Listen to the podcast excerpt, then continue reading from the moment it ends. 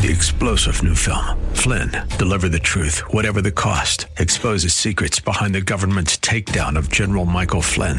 Flynn knew what the intel world had been up to. He ordered the first audit of the use of contractors. This set off alarm bells. He told the truth. He was the most dangerous person for Donald Trump to hire. They had to get rid of Flynn. Flynn, deliver the truth, whatever the cost. Available now. Watch it today. Go to salemnow.com. Salemnow.com. Welcome to Silicon Valley Business Connections, brought to you by the Silicon Valley Black Chamber of Commerce, where diversity and opportunity are one. From education to employment, entrepreneurship to innovation, this program is your weekly connection to the latest trends and opportunities taking place all across Silicon Valley. Host Carl Davis Jr. talks to the rock stars of Silicon Valley and offers you engaging interviews and insights from local, regional, and internationally acclaimed business leaders, entrepreneurs, and community leaders to help you stay connected. Now, here's your host, Carl Davis Jr. Hi, I'm Carl Davis Jr., and welcome to Silicon Valley Business Connections. I'm your host, but I'm also the president of the Silicon Valley Black Chamber of Commerce where we help all small businesses start, finance, grow, and even exit their businesses. Our offices are located at 25 North 14th Street, downtown San Jose, or you can reach us via the web at blackchamber.com. In studio with me is my good friend, producer, and co-host, Mr. Carl Big Papa Welsh. How you doing, Carl? See, ordinarily I would start doing my little rap, but, uh, but because we have such an esteemed guest today, I think I'm gonna keep it nice and simple. I'm doing good. How you doing, sir? I'm doing fantastic. We have a very, very special guest today. We have the Secretary of State of California on the line, Mr. Alex Padilla. How you doing today, Alex? I'm doing great, doing great. Thank you for having me on the show.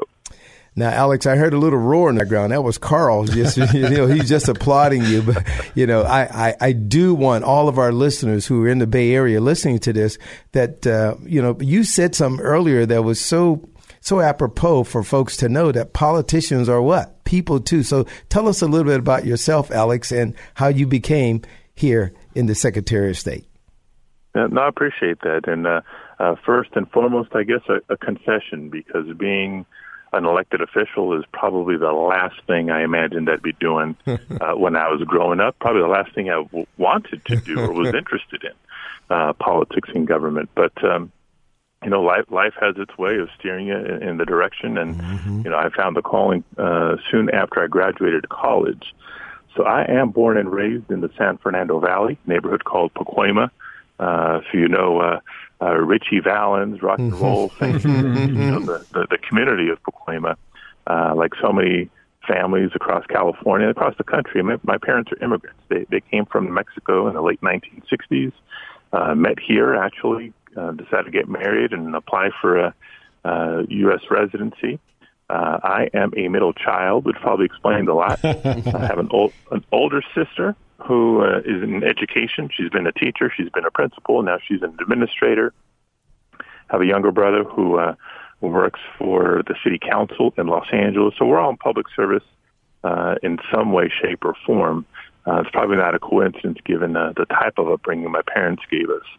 Uh, but growing up for me, there was two interests. You know, if you asked me what my favorite class was, it'd be math, and that's about it. Mm. Uh, but you know, after school, I lived for baseball, baseball, baseball, from little league to high school ball, and even a year in college. Um, but uh, you know, when I went off to college, I had an opportunity, blessed opportunity, to study at the Massachusetts Institute of Technology. Mm. Wow, MIT. Uh, MIT. Spent mm-hmm. four winters back in Massachusetts. Uh, came home with the mechanical engineering degree. And uh, when I came home, there was two significant things going on in California at the time. You know, in, in the early 90s, there was a big recession.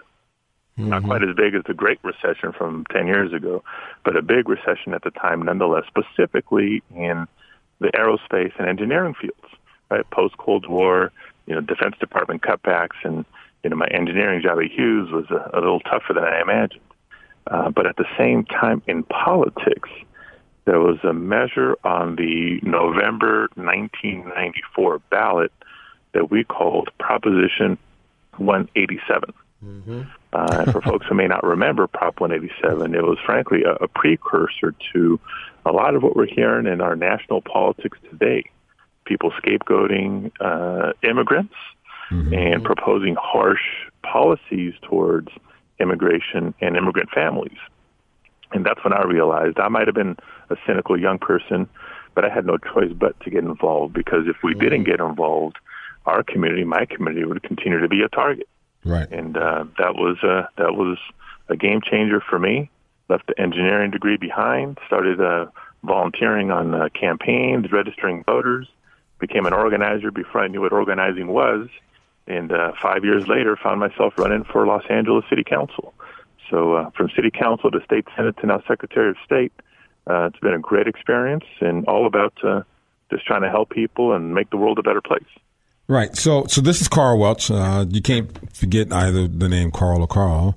Um, you were 26 when you were first elected to city council, so you were pretty young at that time. So, how how was that transition from being an academic and being and, uh, working for the company that you were working for, and being an engineer? How was that transition for you uh, at that young age going into politics? Yeah, you know, it's um, uh, I, I knew I was young, and especially when I decided to run for office, uh, there was a whole lot of people trying to remind me that I was young and maybe too young, that I had to wait my turn. But uh, what was motivating me uh, was just trying to represent my community. You know, when I ran for city council, uh, it was trying to repre- represent the same part of Los Angeles where I was born, where I was raised, where I went to school. You know, I played uh, little league in the parks. Uh, my my folks still lived in the same house we grew up in, so for me, it wasn't reaching out to which group of voters. It was just talking to friends and family, you know, guys I went to school with, or people I knew from church, or if they didn't know me, families that knew my sister because she was teaching by then, mm-hmm. uh, or they knew my parents. So it was really a grassroots uh, operation that we ran and uh, was able to win in that first election. But uh, it, it was a, a a significant change, yeah, from crunching numbers in a lab or mm-hmm. uh, doing those sorts of things as an engineer. Uh, but I felt a lot more uh, passion about it and, and a lot more uh, gratification from changes that we were able to make. You know, when I ran for office, it was to try to do for my community what a lot of other communities took for granted. Well, you know, speaking of that, when you talk about voting, you know, I always think about voting rights, and I know that's a big thing for you not only for youth and you know, I know you have a heart for veterans too. Why don't you explain your program that you're trying to run to get everybody sort of registered and so everybody can vote in California? Yeah, exactly, and it, and I feel like it's all come for social. You know, the uh, what I realized was if I want to make a difference, if we need to get the attention of City Hall or the state capitol, you know, you got to get more people registered and voting because mm-hmm. that will command a politician's attention like nothing else. that is some money, huh? Alex, right. money, huh? it, it's not just money; it's votes. Yeah, you can have all the money in the world, but you, you need the votes to yeah. get elected. Yeah, uh, and so that's a big part of why I leapt into to politics, and now I find myself as California's chief elections officer, and right. I can use the power of this office to reach out to communities that are eligible but not registered. Yeah. Or maybe they're registered, but we don't vote very often. And who does that tend to be? Right. It tends to right. be working families. It tends to be communities of color, and it's especially young people. Right. And so we've reoriented our outreach programs in the Secretary of State's office to target those communities specifically. Because mm-hmm. if we're going to mm-hmm. move the needle, right, mm-hmm. if you're going to mm-hmm. look at your metrics and, and perform better from a registration rate standpoint, or a turnout standpoint, you got to go to where the potential is, where the greatest room for improvement is, mm. and that's our communities. Now, was it a conscious choice or a conscious effort on your part to end up being Secretary of State that over that actually oversees the uh, general election? Um, or, or... You know, it, it, it, was, you know, it, it was um, well into my time in the state senate, doing a lot of policy work on health issues, you know, energy and environment issues, technology issues. Uh, but I was learning a lot about the Secretary of State's office in California at that time and the need for improvements and modernization. I was also learning uh, a few years back, you know, five, six years ago, the early multiple efforts that we see in other states, right? We hear about voter ID laws. We hear about purging voter rolls. We hear about the reduction of early voting opportunities, things that making it harder for eligible people to register or to actually cast a ballot. Uh, first of all, I think that's just outright un-American. Right. Second, you know, we know that uh, those who promote those policies are doing with a very specific intent. They're trying to keep people from voting, mm-hmm. right? To try to skew the outcome of the elections in their favor. Uh, you know, being on the wrong side of these targets once again, I chose to do something about it, and I ran for Secretary of State not just to say, you know, voter ID is not coming to California, but what can we do to make it easier for people who are eligible to register and to cast their ballot in every election. And uh, you know, we have a lot of programs, not just outreach automatic voter registration now in California, uh, the Voters' Choice Act, giving people more options uh, and more days to be able to vote, uh, things like that. Well, Alex, you know, we got about a minute and a half before the first segment is over, and Carl and I were both thinking about this this um, sort of uh, initiative you launched. It says honor veterans vote in about a minute or a minute and a half. Alex, can you tell us a little bit about that? Absolutely. You know, we, we hear uh, not just on Veterans Day and Memorial Day, but on a regular basis how uh, there are folks who are serving around the world trying to defend our democracy and have served over generations to try to defend the United States of America uh, and what makes us great, right? It's fundamentally our democratic government and our right to vote.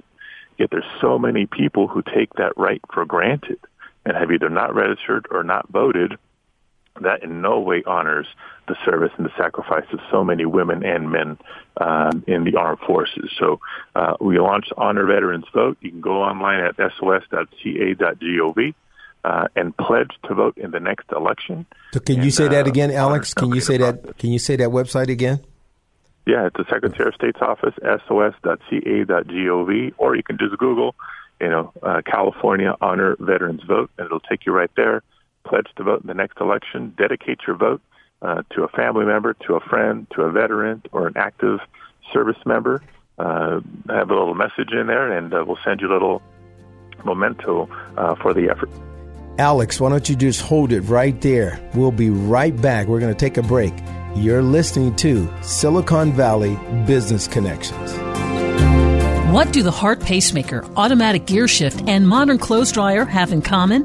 They were all invented by African Americans. Here's an opportunity for youth, parents, and volunteers to be part of creating the next generation of black scientists, inventors, and film producers. Support the Silicon Valley Black Chamber of Commerce and its Bay Area Black Youth Techathon, a program that inspires, equips, and encourages black youth to study science, technology, engineering, arts, and math. Help prepare them for the jobs and business opportunities of the future today. Go to blackchamber.com slash events and sign up today for this fun, life-changing series on the power of science and technology blackchamber.com slash events. And now back to Silicon Valley Business Connections. Welcome back to the second half of Silicon Valley Business Connections. We have our guest, Mr. Alex Padilla, Secretary of State of California on the line.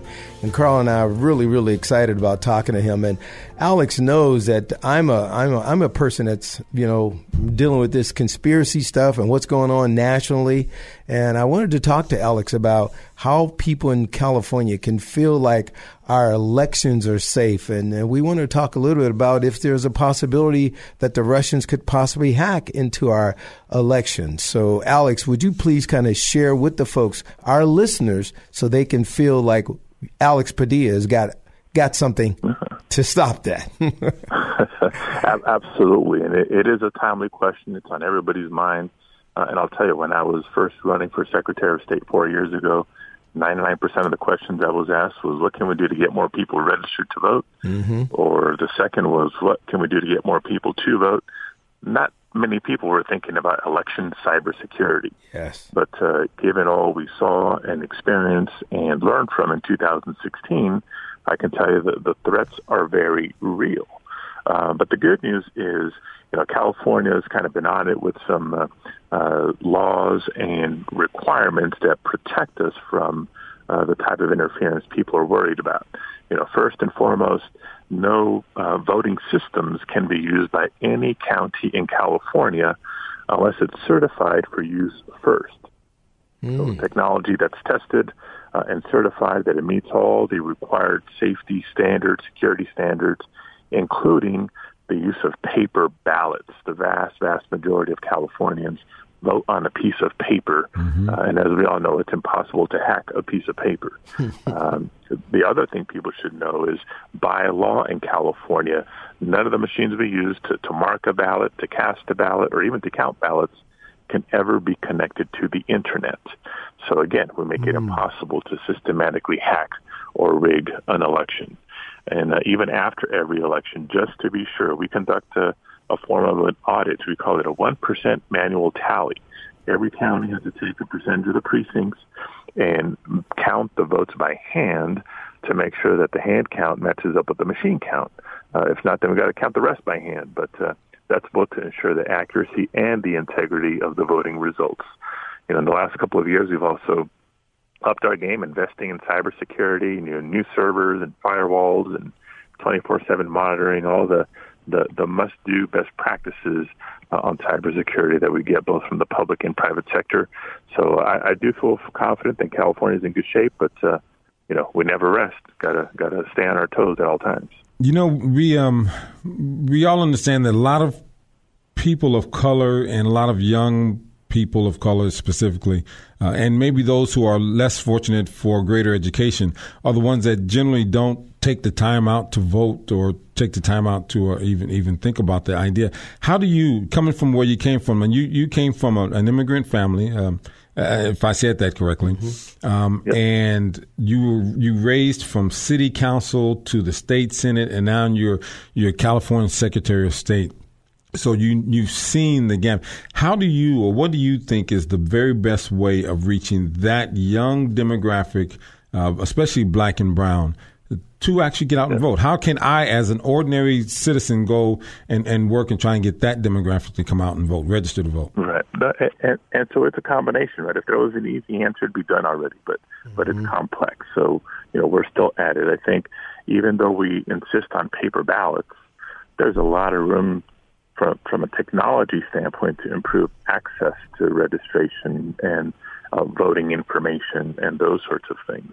You know, we've gone from you know, if you want to register to vote, you had to go find a, a form at the post office or the library.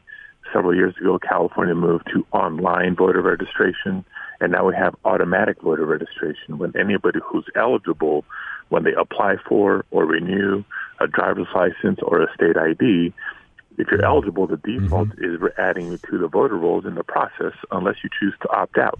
So that's one example of leveraging technology and policy uh, to make it easier to be registered. Uh, we're also county by county changing how we actually conduct elections uh, because a lot of people vote by mail. That's pretty convenient. But if you want to vote in person, it's actually kind of difficult. You, you got one location that you got to go to close to where you live on election day only from 7 a.m. to 8 p.m. Well, whether you're in the Silicon Valley or you're in the San Fernando Valley, you know, we have this thing called traffic that doesn't let you get home quickly after work all the time. yeah. And so more opportunities uh, under the Voters' Choice Act, county by county. We're just mailing every voter in those counties their ballot automatically, and they can choose to either mail it back. You know, we're no longer going to require stamps. Um, or counties are installing what are known as ballot drop boxes throughout the county. You can drop it off at any box, convenient to you over the course of weeks leading up to the election. And we're modernizing polling places, as we've known them, to what are known as vote centers, mm. where any voter can go to any vote center in the county, not just on election day, but over the course of 11 days. And if you missed the voter registration deadline, you can same day register and cast your ballot at a vote center too. So more days, more ways of being able to vote. But with all the policy, all the technology that creates the opportunities, there's still no substitute for personal yeah. interaction, right? Yeah. So I make it a point to visit as many events as I can, as many high schools and community colleges as I can to put the word out, you know, that mouth to mouth, neighbor to neighbor, you know, friend to friend outreach is the most powerful message, much more powerful than any particular politician, with the possible exception of Barack Obama. What a, yeah. what a speech he gave last week. Yeah, that was powerful. I love that.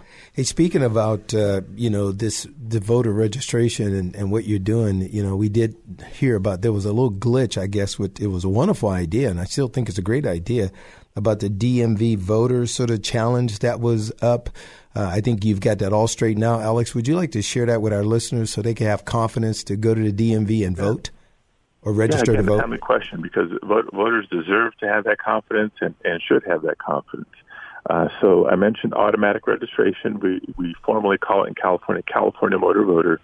Uh, we've had about 1.6 million people come through DMV uh, in the last few months, uh, and of those 1.6 million transactions or experiences, uh, there was about 23,000 uh, whose records, you know, got a little messed up. So as the data was being transferred to my office, it had things like maybe the wrong political party preference associated with a voter or their vote by mail preference or something like that. So the good news is we, you know, we, we caught the uh, uh, anomaly.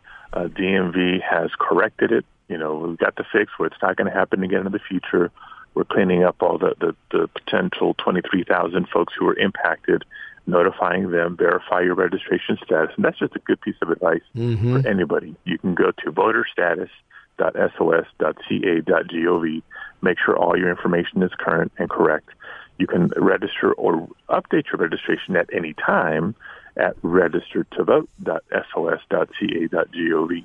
Uh, but here's the, the number in context: twenty-three thousand out of one point, you know, one, one and a half million, basically. Mm-hmm. You're talking about one and a half percent of the record. So overwhelming success of the program. Yes, there was a, an error. It's been identified. It's been corrected. You know, we're moving forward. We got uh, less than 60 days till election day in November, and uh, we got to be ready. Well, you know, we're talking about doing business with the state of California. We have the Secretary of State himself, Alex Padilla. And one of the things that small businesses have a real challenge with is this statement of information that you have to file, or if you're going to incorporate your business in the state of California. You know, Alex, uh, tell us how your office is, is there to help people do that. And we got about two and a half minutes for that. All right, no, that's great. And uh, you know, so the Secretary of State does more than just elections. Elections is not always in the, the spotlight, but entrepreneurs know the Secretary of State's office is where you go to register your business to uh, file your file your uh, your statements of information. As you said, you can even file trademarks in California.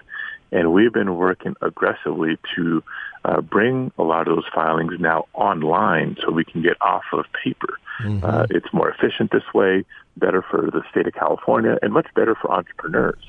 So, and to make it even easier, we put it all in one place. You can go to BizFile California and get your 10 steps for starting a new business. You can uh, file you know, your LLC now online. You can file your statements of information online. California uh, Business Search, you can obtain records uh, and, and uh, download documents for free instead of having to mail checks and wait, you know, for snail mail to arrive. Uh, you can file trademarks in California online, and you know, every couple of months we're adding more and more uh, of these transaction opportunities uh, to our website, so you can spend less time waiting for the mail or having to come to hmm. Sacramento and stand in line. Yeah, that's that's very very important because small business people, you've probably experienced this. If you don't file your statement of information, you will get a big bill. Isn't that right, Alex? oh yeah, you let too much time go by, you'll, you'll get that you'll get that bill, and we don't want that. So you know now that we've automated and and we're in the in, in a better position to capture email addresses, for example, not just phone numbers and and street addresses. Uh, we're adding those reminder opportunities, so you get the reminders in advance, not just to notice after you miss the deadline. Well, I want to get a self plug because uh, when Alex talks about doing business with the state of California, we're the Silicon Valley Black Chamber of Commerce where we help all small businesses and we're going to be doing a certification workshop in doing business with the city of San Jose, Santa Clara County, and the state of California, which I know Alex is going to connect us with some good people, right, Alex? Absolutely, absolutely. Carl, you got anything for Alex? No, we before got we go. we only got thirty seconds left, but I just want to say, uh, uh, Secretary of State Alex Padilla, uh, keep doing what you're doing. Uh, show the world, show the especially the people in California and the kids that that you. It's not where you come from, but it's what you do. It's on, it's a daily basis, and you can end up Secretary of State or President of the United States. So I just want to thank you for that, and and thank you for being a part of the show today. Alex, we want to thank you today for being our guest. And we really do look forward to bringing you into the studio again. You've been listening to Silicon Valley Business Connections. You've been listening to Silicon Valley Business Connections with Carl Davis Jr. and brought to you by the Silicon Valley Black Chamber of Commerce. More information about today's show is available by going to the Chamber's website, blackchamber.com. That's blackchamber.com. Or call 408 288 8806. That's 408 288 8806.